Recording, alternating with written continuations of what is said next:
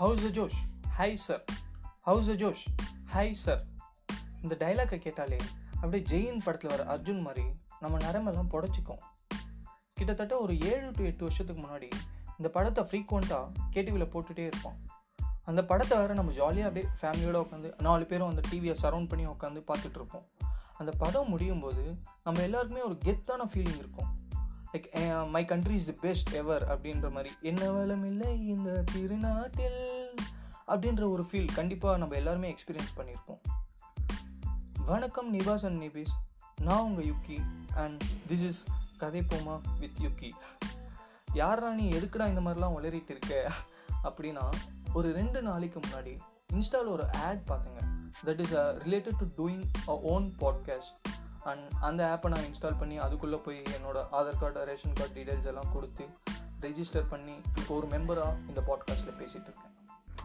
So coming back to the point நான் ஏற்கனவே சொன்ன மாதிரி சின்ன வயசுலேருந்தே இல்லை நம்ம பிறந்ததுலேருந்தே இந்த நாடுனா நமக்கு அவ்வளோ பிடிக்கும்.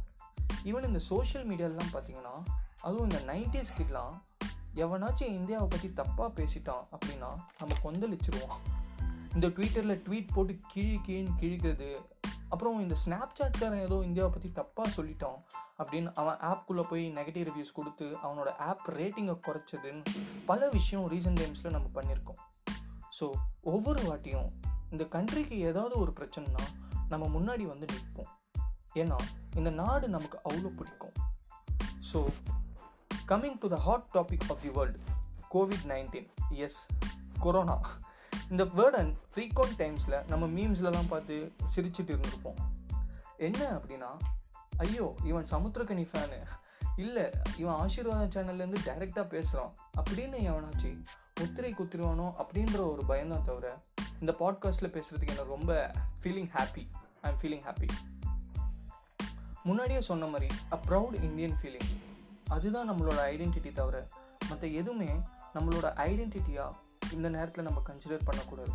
பிகாஸ் இவ்வளோ வருஷம் நம்மளை இந்த சொசைட்டி அப்படி தான் வளர்த்துருக்கு. நம்ம கண்ணு முன்னாடியே இவ்வளோ பெரிய இஷ்யூ போயிட்டு இருக்கு பட் நம்மளால் எதுவுமே பண்ண முடியல அப்படின்ற ஒரு ஏக்கம் ஒரு கில்ட்டி ஃபீலிங் எல்லாருக்குமே இருந்துகிட்ருக்கோம் அண்ட் எனக்கும் அது இருக்குது நம்ம கண்ட்ரியோட எக்கானமி டவுன் ஆகக்கூடாது. And GDP should not get much down ஃப்யூச்சரில் கண்ட்ரியோட growth rate should not decrease அப்படின்ற நிறைய கவலை நமக்கு இருந்துகிட்ருக்கோம் பட் அட் திஸ் டைம் நம்மளால் பண்ண முடிஞ்ச ஒரே விஷயம் is staying isolated in a houses is a only way to control the spread of disease சாதாரண ஒரு சிட்டிசனாக இந்த கண்ட்ரியோட ஏதோ ஒரு மூலையில் வாழ்கிற ஒருத்தனா எனக்கு இந்த இஷ்யூவை பார்த்தா பயமாக இருக்குது ஏன் அப்படின்னா நிறைய டெவலப்டு கண்ட்ரிஸால் கூட இந்த இஷ்யூவை கண்ட்ரோல் பண்ண முடியல. ஈவன் இட்டாலி ஸ்பெயினில் எல்லாம் கூட பார்த்தீங்கன்னா situation is getting worse day by day யூஎஸில் பார்த்தீங்கன்னா number of affected people has crossed around one point two five lakhs even சைனாவையே defeat பண்ணிட்டாங்க இந்த விஷயத்தில். ஸோ இந்த சுச்சுவேஷனில் இந்தியாவில் இந்த இஷ்யூவை கண்ட்ரோல் பண்ண முடியுமா? ஆர் டேக்கிள் பண்ண முடியுமா? அப்படின்னா we don't have the answer for this question திருப்பி திருப்பி சொல்கிறேன் இப்போதைக்கு நம்மளால் பண்ண முடிஞ்ச ஒரே விஷயம் to break this chain of spread of disease is to staying isolated இல்லை எனக்கு போர் அடிக்குது. நான் பக்கத்து வீட்டு ஆண்டியோட பேட்மிண்டன் ஆட போவேன் இல்லை மேல் வீட்டு ஆயாவோட பல்லாங்குழி ஆட போவேன் அப்படின்னா உன் ஃபோட்டோக்கு ஃப்ரேம் போட்டு மாலை போட்டு போய்க்கோ.